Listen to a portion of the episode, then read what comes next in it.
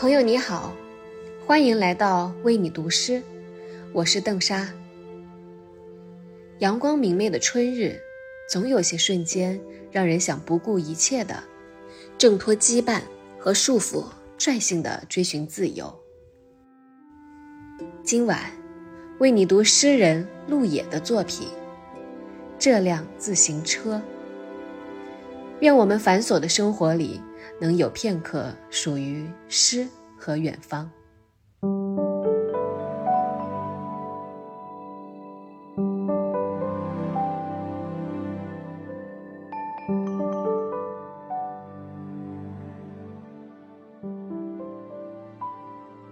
这辆自行车多么能吃苦啊！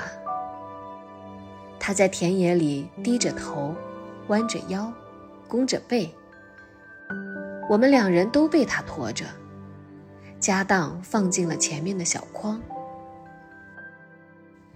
这辆自行车多么懂事呀！两个轮子步伐协调的，仿佛在谈恋爱。如果下坡，你就刹一下闸；如果有小狗横过路面，你就按一下铃铛。他追赶着花香。